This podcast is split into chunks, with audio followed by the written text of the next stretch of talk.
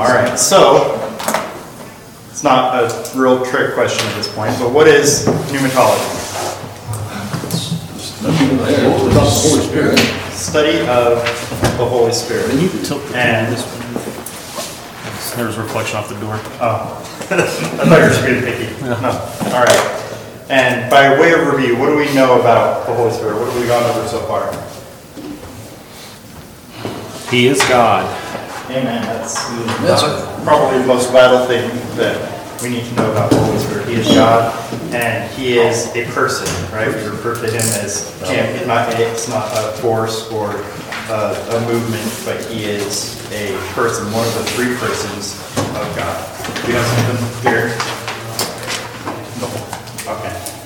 What about the different ministries of the Holy Spirit? Do you guys recall any of the ministries of the Spirit? Spiritual gifts. Yeah, he, he works spiritual gifts within us, right? So he gives those to us. I guess there are three different categories, at least in my mind, of ministries of the Holy Spirit. There are ministries that he performs before Christ BC, um, before we are saved, uh, ministries that take place at salvation. So at the very point of salvation, there are several things that occur, and then uh, different ongoing ministries of the Holy Spirit. And so what category would you put fruits of the Spirit in, Rex? Say again over. What's that? Say again. What category would you put fruits of the Spirit in? The fruit of the Spirit. Oh, yeah, ongoing. Ongoing, all right. So Time to get it to you. hopefully, right, that he is working in those who are his and the believers. Uh, love, joy, peace, patience, all the gifts of the Holy Spirit, or fruits of the Holy Spirit. Other ministries that you guys recall going over so far? We haven't gotten in depth in all of them, but several we have. Convicting the world of sin, righteousness, and judgment All right, where would that go? for Christ. All right. So that's. Le- uh, Leading into at salvation. Yes. So convicting the world. Um, and our little clue there is that it's the world, it's not just believers that he convicts. So he still continues to convict uh, those who he redeems, but not, it's not limited to just those who are redeemed. Constantly convicting us of our sin, undoubtedly, right? Yeah, yeah, so yeah, kind of goes down into salvation. Sanctification. interpretation of the scripture. Yeah, we were talking about that um, last week, right? We talked about inspiration and illumination, and interpretations um, mixed in there with illumination, that he reveals it to us and gives us the ability to, to understand properly interpret scripture. Um, As we go on, we're going to learn about some other different ministries of the Holy Spirit. Um, Just kind of be thinking about where in the scenario of things it might fit. We're talking about uh, the Holy Spirit and salvation and sanctification today, so that should give you a little bit of a clue as to where most of these ministries will take place. I'm not even sure we're going to get into sanctification. Um, we do have extra worksheets. We got a same worksheet? I got an extra one. Thank you. Okay. You got the last extra one, yes. Huh? All right. All right, review. I've never heard of the Spirit. Oh, Tyler, Tell did me What the Bible has to say. What? Okay. Are you messing with me or my wife? Okay. Good job. Yeah, do, doing my best to be a help. All right, so we've already kind of talked about how the Holy Spirit is God, about how He is a person, and several of the ministries of the Holy Spirit. Um, anything else to add? How would you describe the Holy Spirit to somebody who, who legitimately doesn't know? That's a completely new concept. He is God, and He is spirit, so you can't see Him. Yeah, that's that's important, right? That He is He doesn't have a, a physical body. He is metaphysical. Um, we worship Him in spirit and in truth. You know, there's a spirit of the God, so that, you know, basically that's what, and of course, God is spirit. But we know as he talks about Jesus and his says, then, what- you know, he has to die and, and be taken back to, to the Father, and then he will send this other comforter, this intercessor for us, which is the Holy Spirit. Do you guys remember what three chapters the Holy Spirit is most prominently taught in Scripture? John. John, yeah, John's not a chapter though, so what three chapters in John? 14 through 16. I don't know. How about, If you're allowed to mess with how me, I'm about John mess with you, right? fourteen? Definitely. Fourteen through seventeen. What was that? Fourteen through seventeen. Yeah, 17 is a high priestly prayer to Christ. You can see. Overshot. Yeah. But, yeah, definitely intertrinitarian relationships in 17 as well. Sixteen, yeah. And one thing that we will sing later this morning, when we're singing a song about the triune God, we will sing that um, the Spirit imparts the love of God within our hearts. And I, that's what we'll be talking about today, I guess, but uh, that's another aspect of communicating who He is. He imparts God's truth and God's love within our hearts. Yeah. Yeah, like you said, it's part of the fruits of the Spirit that we can't have that apart from the Spirit. We have to recognize our full dependence on Him to be able to work out the the fruit that we've been, been called to do. We've been called to um, these good works, and we can't fulfill those without His ministry in our lives. All right, so we're talking about salvation today, we're going to be in Ephesians 1. So go ahead and turn to Ephesians 1. MacArthur says that Ephesians 1 is a magnus opus of Trinitarian passages. So Ephesians 1 is where it's at for sure. And there are a lot of things that we can see in Ephesians 1 um, pertaining to salvation. So we're not going to focus completely on the soteriolo- soteriological aspect. We'll get to that when we get into soteriology. Um, but we want to primarily focus on the Holy Spirit and His role in our salvation. The passage that describes in greatest detail the works of the persons of God in salvation is Ephesians chapter 1. So, if you're not already there, turn to Ephesians 1. and Will somebody read for us pretty slowly so we can kind of digest uh, verses 3 through 14?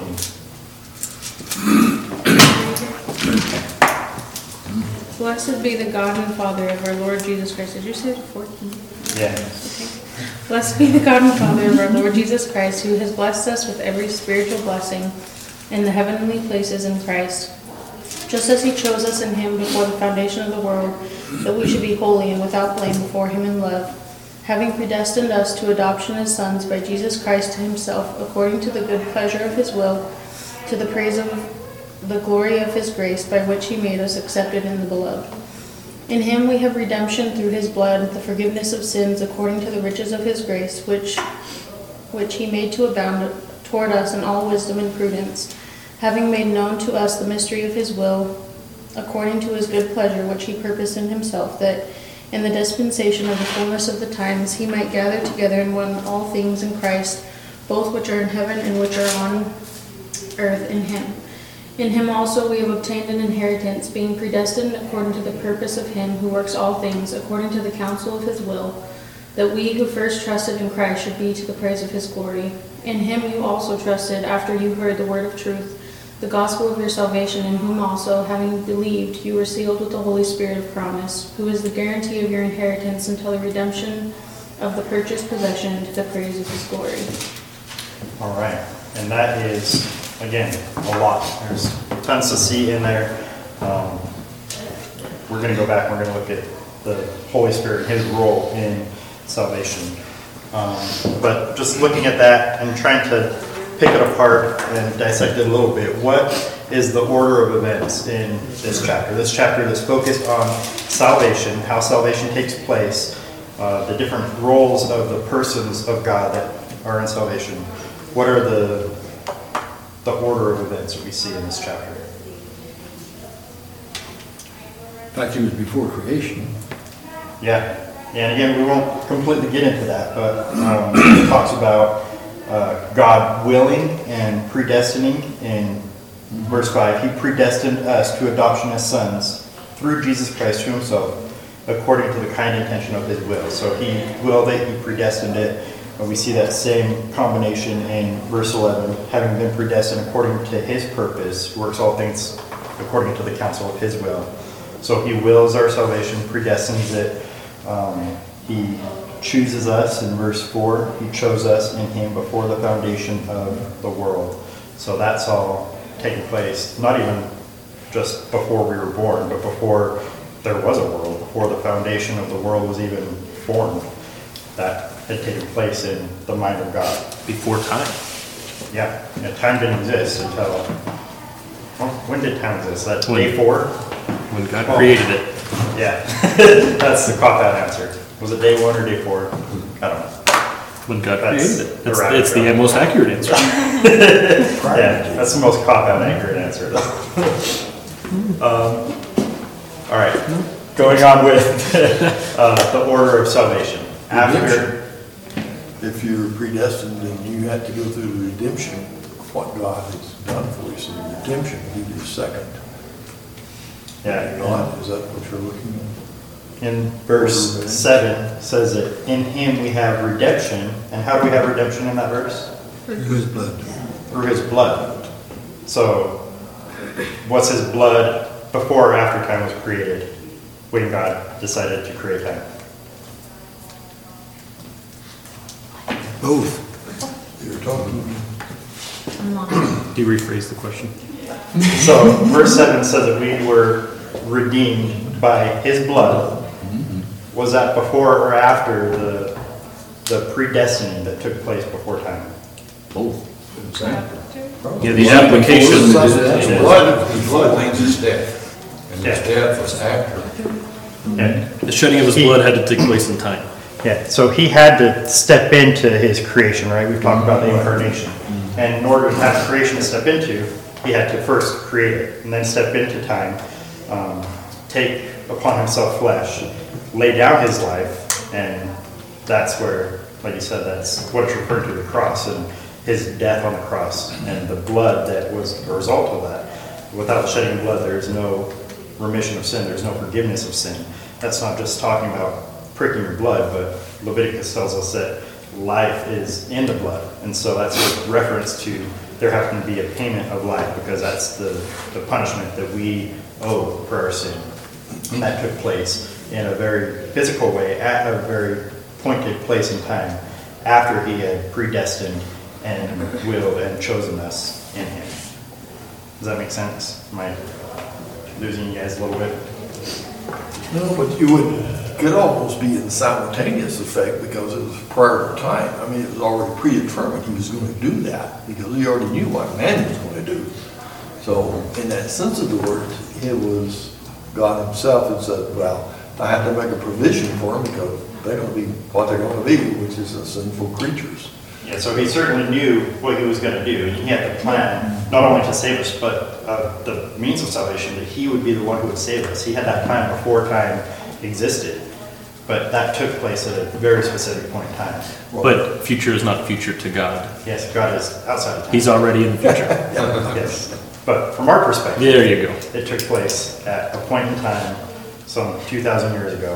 That's when our redemption took place. And um, we see that in verse 7, that in him we have redemption through his blood.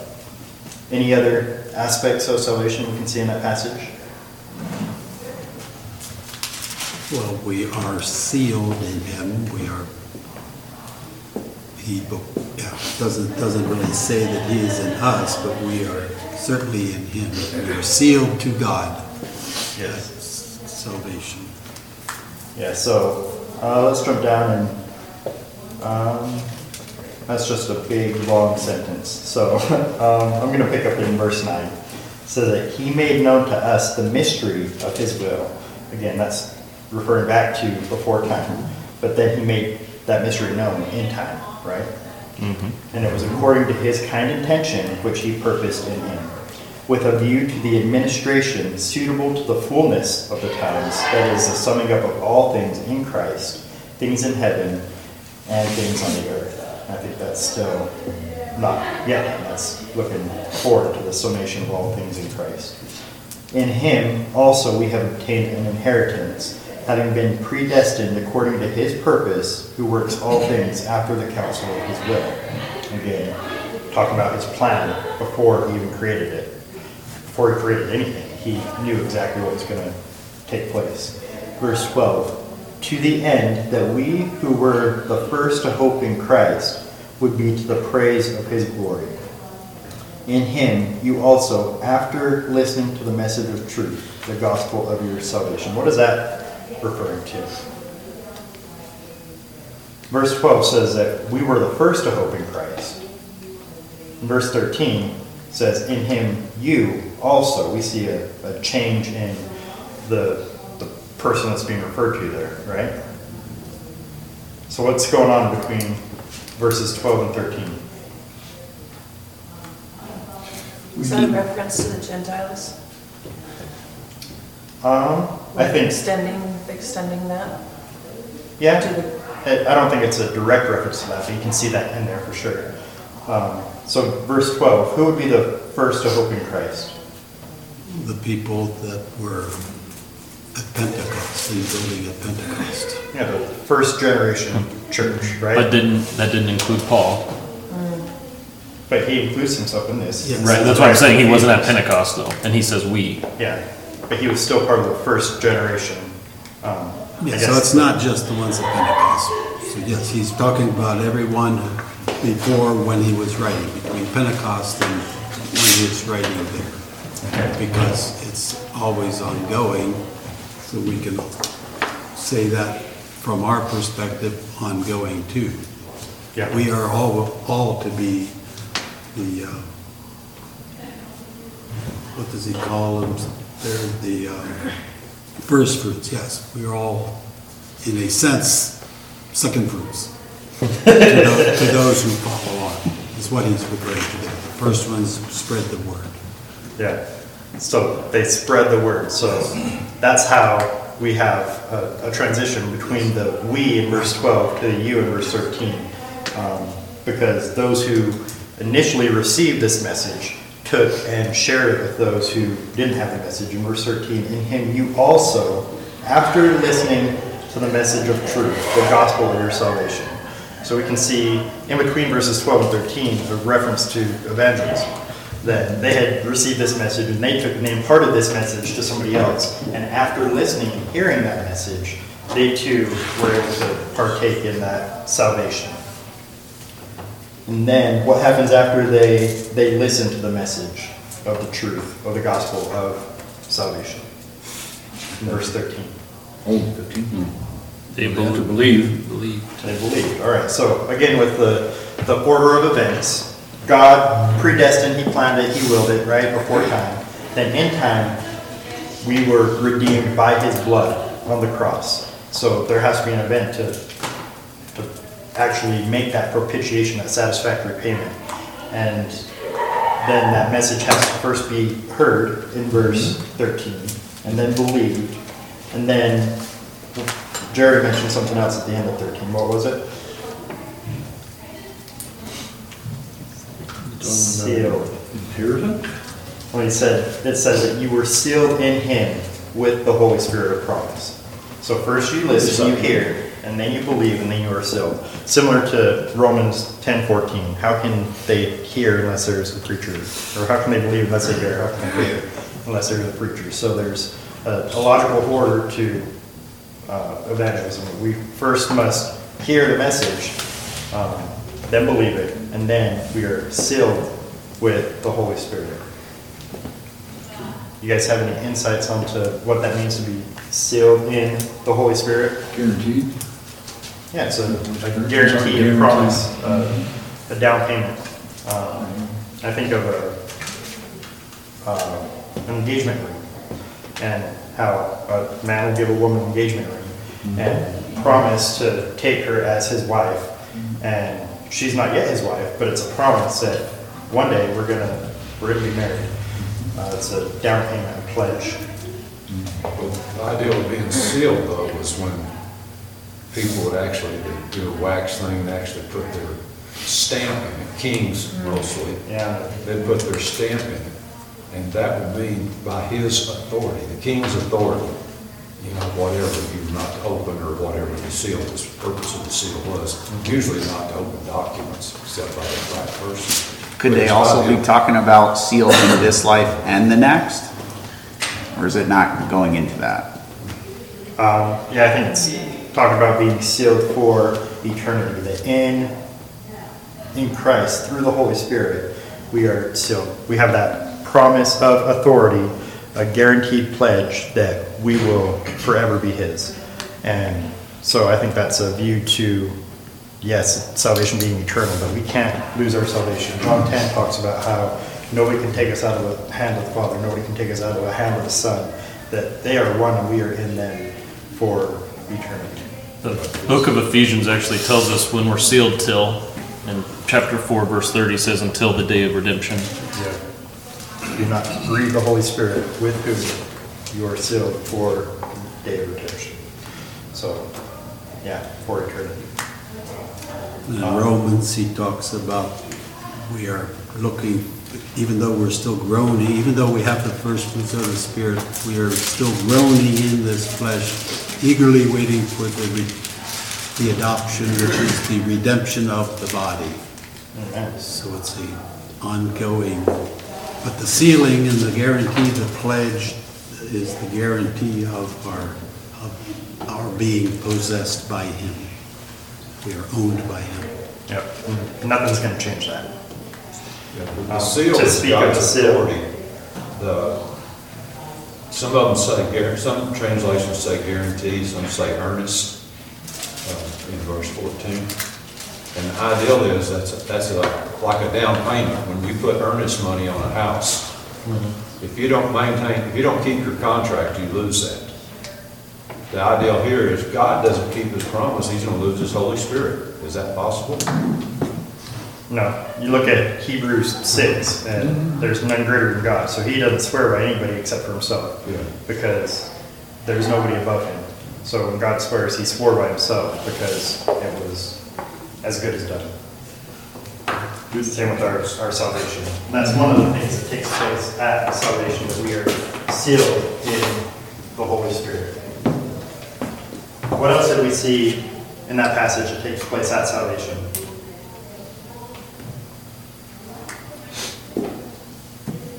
Did we mention the adoption as sons?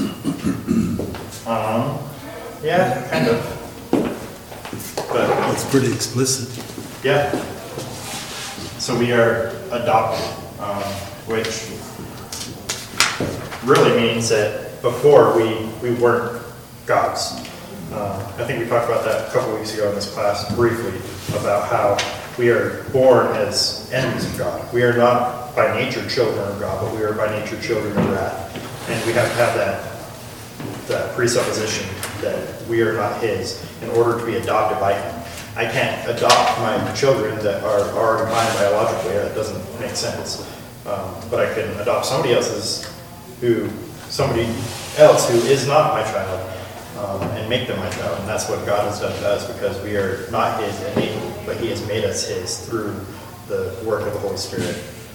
Uh, Again, we looked in verse 7 at redemption, how we are redeemed at salvation.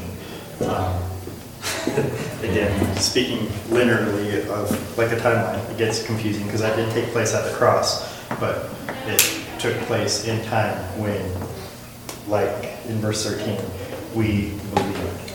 Did you have something, Jake? Yeah, Being adopted under Roman law was re- really special, because they had a law that if you adopted somebody, you could not disinherit them. And so the ideal here continues the promise. When we are adopted by God, we cannot be disinherited. Yeah, the same concept as, as seal, that we are As a his, seal. nobody's gonna mess with that. What, what's the four, in verse fourteen there, it says until we acquire possession of Um, that's, so there are different aspects of redemption. Um, we have been redeemed from the penalty of our sin, that that was nailed to the cross, along with all of our debts and certificates of sin. Jesus has taken care of that, it's paid in full. Um, there's another sense in which we are being redeemed from the, the power of sin, that sin no longer has power over us as believers. Uh, First John talks about how he writes these things to us so that we will not sin. Um, But then, right before that, it said, if anybody says that he does not have sin, he's a liar and the truth is not in him. So there's a, a sense in which we have an ability as Christians not to sin, an ability that we did not have before we were in Christ. When we were children of wrath, all we could do is sin because that was our nature. But Christ has taken, he's given us a, a new nature, um, which we'll get into here in a moment, maybe. Um, and because of that new nature, we don't have to sin anymore. Um, so we have that redemption from the power of sin. But it's also looking forward to the redemption that we will have in the future from the presence of sin, where we won't have that temptation at all. It's not like, am I going to give in to my sinful flesh right now, or am I going to submit myself to the Holy Spirit and walk by His power and be filled with the Holy Spirit and exude the fruits of the Holy Spirit rather than the fruits of the natural man, the fruits of the flesh. And so it's looking forward to this future aspect of redemption. Um, Jeremy and I were talking last week about the aspect of already, not yet within Christianity, and we'll see that in a lot of places. That yes, we have already been redeemed um, positionally. That God looks at us and He says, "That is my son, who I have adopted, who is never going to leave." Like you mentioned, Jim, um, with that Romanesque view of adoption, that they are mine and nobody's going to take them out of my hand. But in in time and reality, we have not been redeemed from the presence of sin as of yet, but that's going to take place when we are glorified with Christ. Does that make sense? Yeah, I mean, here it says, you know, our inheritance until we acquire possession of it. Yeah. It says, talk about the inheritance. Yeah. So it's it's a promise to us, right? Like we Yep. know we're going to inherit it, Yep. but we haven't come into that inheritance just yet. Any other thoughts or questions on Ephesians chapter one?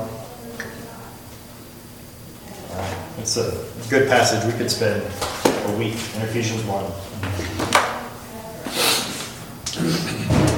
All right, after hearing and believing the gospel, the Holy Spirit now becomes a permanent fixture in a person's life. Again, He's not going anywhere, He is with us forever. Now, there is a question of, well, what about people that leave the church? And I think we would say they went out from us because they were never of us, so they didn't really have the dwelling Holy Spirit.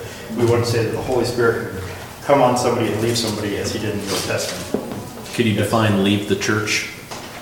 Um, yeah, it's not leaving a local church, but saying that they deny core aspects of the Christian belief. So to deny the deity of Christ, to deny um, the sufficiency of Christ or um, of Scripture, to say I'm not part of the universal, universal, invisible Church of Christ, not the organization Church of Christ. We would not agree with them. So it's kind of like our local uh, religion around here that the same way when they leave, that's, they've ripped it up, they've left it, and all the teachings and everything else for the new life in, in Christ. So it'd be the same thing for Christians and for them to actually leave would be to do the same thing, to give it all up, just disavow it, reject it, somewhat like that. Ye- I- Yeah, I guess. I I don't know if I'm super comfortable with that connection, But but technically, you can't give it up. yeah, if, You didn't do it, if you you give it can't up, give it that's back. evidence that you never had it to begin with, is what I'm mm-hmm. saying. You never had it. You never had um, that adoption, you never had that inheritance. Mm-hmm. So in order to fully have that adoption, that inheritance, you need to be legitimately indwelled by the Holy Spirit, mm-hmm. sealed by the Holy Spirit, redeemed by the Holy Spirit. And if that happens, that can't unhappen. But to leave, like you said, to leave the church, That would be evidence. Absolutely. You never, you were never truly a real believer. You know, you may have walked the walk, talked the talk, but you didn't have it in your heart. Isn't there a, there's a passage that, I don't even know where it is, it talks about the Holy Spirit, like, it's always talking to you, but if you're not listening, like, you're not gonna hear it. I don't know where that is in the Bible, but, Um, we had that verse that Joe just referenced in Ephesians 4.30, do not grieve the Holy Spirit with whom you were sealed for the day of redemption. Um, Yeah, there's not a passage that says the Holy Spirit's always speaking to people. No? No. Yeah, he speaks to us through his word. Um, yeah, Hebrews 1 says that in former days that he has spoken to us through prophets and, and the fathers in many portions and in many ways, but these last days he has spoken to us through his son. So um, there's a, a difference in the way that God communicates in different points in time. And he will still use the Holy Spirit to to help us understand what he has spoken to us through his son in the scripture. But we aren't to look for or, or listen for an audible voice from the Holy Spirit or new revelation from the Holy Spirit. We believe that the revelation that we have is, is complete in, in scripture. And last week we spoke on inspiration and illumination a little bit. So we have that up on our website. So maybe that would be a helpful resource for you.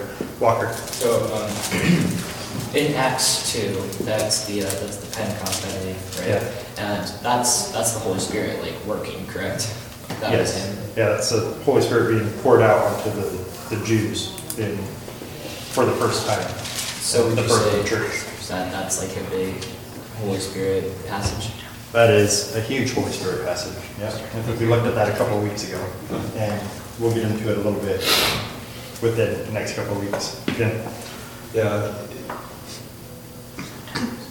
I, I know you're not saying, but it almost sounds like you're saying the Christian won't disobey the Holy Spirit. And we know that's not true. We can grieve the Holy Spirit, we can quench the Holy Spirit. Christians can still sin and even act like non-believers sometimes. Yeah. Yeah, I definitely don't want to be understood as saying that. So turn to First John real quick, we'll take a look at that so that we can clarify that. So First John chapter one. And then I'll go ahead and I'll start in uh, verse five. It says, This is a message that we have heard from him and announce to you, that God is light, and in him there is no darkness at all. So we have to understand that before we even come to salvation, that God is perfect, he is holy, is set apart, in him there's no sin. If we say that we have fellowship with him and yet walk in the darkness, then we lie and do not practice the truth. So that would be evidence that we don't have fellowship with him. We have to distinguish between fellowship and relationship. So we can have a, a relationship with God where he is our Father, he is our Redeemer, and we are the redeemed who have been sealed in him. But that doesn't mean that our fellowship is always going to be good. We can be out of fellowship with God. We can be in a, a bad fellowship with God while we are in positive relationship with God. Verse 7. But if we walk in the light, as he himself is in the light, we do have fellowship with one another. And the blood of Jesus, his son, cleanses us from all sin. So that's um, that's where we want to be, right? We want to be in right relationship and right fellowship with him. And that's exemplified when we are walking in the light as he is in the light. Verse 8. If we say that we have no sin, we are deceiving ourselves and the truth is not in us. So, yes, that's very clearly right there that we we are sinners and we are going to continue to sin even as we are redeemed in him. We will still struggle with that sin. A couple weeks ago, Mark taught through Romans 7 and touched on that. How we do what we don't want to do, but that which we want to do, we want to do what is good and pleasing to God. We want to walk in the light as He is in the light. Yet we're not always able to consistently do that because we still struggle with our sinful flesh, with our sinful nature. And so if we say that we don't have sin, we're deceiving ourselves, and the truth isn't in us. Verse 9 If we confess our sins, He is faithful and righteous to forgive us our sins and to cleanse us from all unrighteousness. So when we do sin, we come to Him and we confess that to Him, and He will restore that fellowship that we had lost with Him. And then again, just in case we didn't get this, in verse 10, John says, If we say that we have not sinned, not only are we deceiving ourselves, not only is the truth not in us, but it says that we make Him a liar, and His word is not in us. So it's John is making it very clear that we we are sinful men, and we're not going to achieve any kind of sinless perfection. That's not something that we should expect um, until we reach that ultimate redemption, where we are redeemed from the presence of sin. But going on just a little bit further um, to to make my point about being redeemed from the power of sin, in verse one of chapter two says, "My little children." I am writing these things to you so that you may not sin. And if anyone sins, we have an advocate with the Father, Jesus Christ, the righteous. So we are not designed to, to sin. When we sin, we don't correctly reflect the nature and the righteousness of God. Um, chapter 3 talks about, chil- uh, First John talks about being children of God children of the devil and how we are made known as children of God by our works. Um, but that's certainly not something that's going to be perfect and consistent. But He has written these things to us so that we may not sin. That's not His design for us to walk in. Other thoughts or questions, maybe particularly for First John, for a little hiatus? First John five talks about the sin that leads to death and the one that doesn't. Yeah, uh, we're not gonna get into that. Yeah. We're already, Continue some other stuff. yeah, we've gone way too far from our study of the Holy Spirit. But, um, we can apply that verse, talking about sin leading to death, and say that if we have been sealed by the Holy Spirit, if we are truly His and been adopted, then there is no sin that leads to eternal death for that believer, right? Because we are in Him, sealed for eternity. All right. Good job. The Holy Spirit is a down payment for what is to come, God's complete redemption at last. The Spirit also seals the Christian. We looked at both those verses, 113 and 430, that God secures our salvation until the day of redemption by sealing his people with his Spirit. Christians have surety of salvation by reading what God says has happened in their lives. Let me read that again because I wasn't paying attention. Christians have surety of salvation by reading what God says has happened in their lives. So, again, God has spoken to us through His Word, and we can read that Word, and that's where we get our, our surety, our assurance of salvation. We know that He has sealed us, and we are His eternal. There is, a, of course, an aspect of the Holy Spirit bearing witness with our spirit, Romans 8, that we are children of God. But we have to interpret that through the scriptures and what God has clearly said. Because if we interpret that as a pitter patter in our hearts, there are days when we're going to really feel like children of God and days when we really feel like children of the devil. And God doesn't waver, He doesn't go back and forth. If He has said, You are my son forever and ever, then that is what is true. So I just wanted to clarify that, that we're not saying there's no aspect in which the Holy Spirit relates to us in a personal way. He certainly does. But we don't interpret, objective source. we don't try to draw out a, an objective truth based on our feelings for that day. Yeah, so I think that's what both of you guys were referring to at some point. You had referenced Romans 8. and You were talking about that um, assurance from the Holy Spirit, but it's an assurance that's based off the objective word of truth that He has revealed to us. All right, let's turn to Titus 3 4 through 7. It's a great passage about salvation, about the Holy Spirit and His Word. If you guys are in our Titus class, it's a great passage to teach through. We still have that one it'll be signed up for. I'd encourage you to consider doing that. It's a good one. All right, Titus 3 4 through 7. I'll go ahead and read that. But when the kindness of God our Savior and his love for mankind appeared. That's a cool verse just in and of itself. When the kindness of God our Savior and his love for mankind appeared, he saved us, not on the basis of deeds which we have done in righteousness, but according to his mercy, by the washing of regeneration and renewing by the Holy Spirit, whom he poured out upon us richly through Jesus Christ our Savior so that being justified by his grace, we would be made heirs according to the hope of eternal life. Again, that's, that's pretty rich. Can't get much better than that. In those verses, who is committing the action? God is doing it. God is doing everything, right? We're not saved based on our righteousness. These have been done in righteousness, but according to His mercy. What is the means by which God accomplishes this task? He's the one doing the work. What is the work that leads to salvation? Well, he converts us, he changes us, he renews us, he recreates us by his spirit, by the spirit of God. All right, so The Spirit of a bunch God. of synonyms in there, to renew, to recreate, to regenerate, to make new, right? Um, It's a concept of new birth that, um, let's talk about in John chapter three, when Jesus is talking to Nicodemus, that you must be born again, be born anew, have this regeneration, this renewal, this redemption.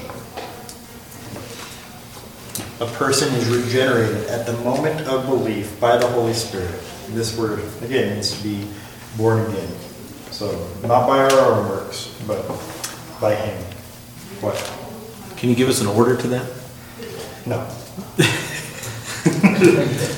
Can't or won't? Won't. And, and maybe can't. All right, let's turn to John chapter 3 and look more fully at this idea of regeneration, of renewal, of rebirth, again, as Jesus put it. John chapter 3. And will somebody read for us the verse, first eight verses? I can do that. Now there was a man of the Pharisees named Nicodemus, a ruler of the Jews.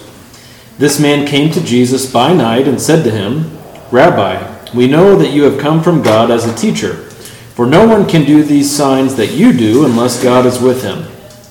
Jesus answered and said to him, Truly, truly, I say to you, unless one is born again, he cannot see the kingdom of God. Nicodemus said to him, How can a man be born when he is, he is old? He cannot enter a second time into his mother's womb and be born, can he? Jesus answered, Truly, truly, I say to you, unless one is born of water and the Spirit, he cannot enter into the kingdom of God. That which is born of the flesh is flesh, and that which is born of the Spirit is spirit. Do not be amazed that I said to you, You must be born again. The wind blows where it wishes, and you hear the sound of it, but do not know where it comes from and where it is going. So is everyone who is born of the Spirit. All right. Everyone who is born of the Spirit is born again. They are renewed, regenerated, um, recreated to make the a new person. People who believe in Jesus for salvation are made new through that regeneration of the Spirit. And Christians have been born from above, washed clean, recreated by the power of the work of the Holy Spirit. Um, in that last passage, we were talking about how through the work of the Spirit we are made heirs. That kind of goes back to what we were talking about in adoption, that we are given this inheritance that we have not yet realized, that has not yet manifested. Um, we are made heirs by the Holy Spirit, and we will one day fully uh, accept that inheritance.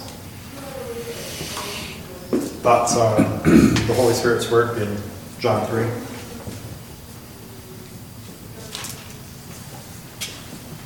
All right. See some people writing, so I'll give you a second. That concept of the new birth is uh, a concept that I think is left out many aspects of, or many different um, manifestations, I guess, of Christianity in the Christian world. That people will often focus on the salvation that we have in Christ, that we have been redeemed, but not the fact that we have been made new. And that leads to a, an antinomian understanding of the, the gospel, uh, understanding that says that we can go against law. That's what antinomian means. Anti against law is, or nomian is law, so that we don't have to submit ourselves to the law of, of God. And that's not how we come to Christ, not by works of righteousness that we have done, but by His mercy, He has regenerated us by the work of the Holy Spirit. He has washed us by the Holy Spirit. He has made us new. But um, that means that we will have a changed desire, a changed life, really.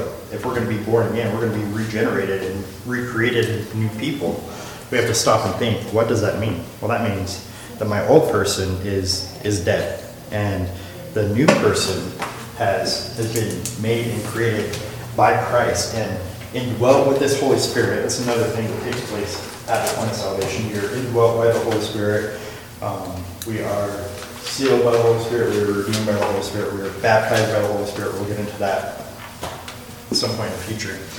Um, But if we are truly indwelt by the Holy Spirit, then it's going to have a, a manifest change in our lives. And we can't go on continue, continuing to sin um, in the same way that we had before. That's not going to mark our lives as a habitual pattern as it once did when we were enemies of God, before we were adopted and made to be children of God. Does that make sense? Is everybody done writing? All right. Acts 1, 1 through 5. Um, Let's get into that next week, because I think that'll go on a little bit too far.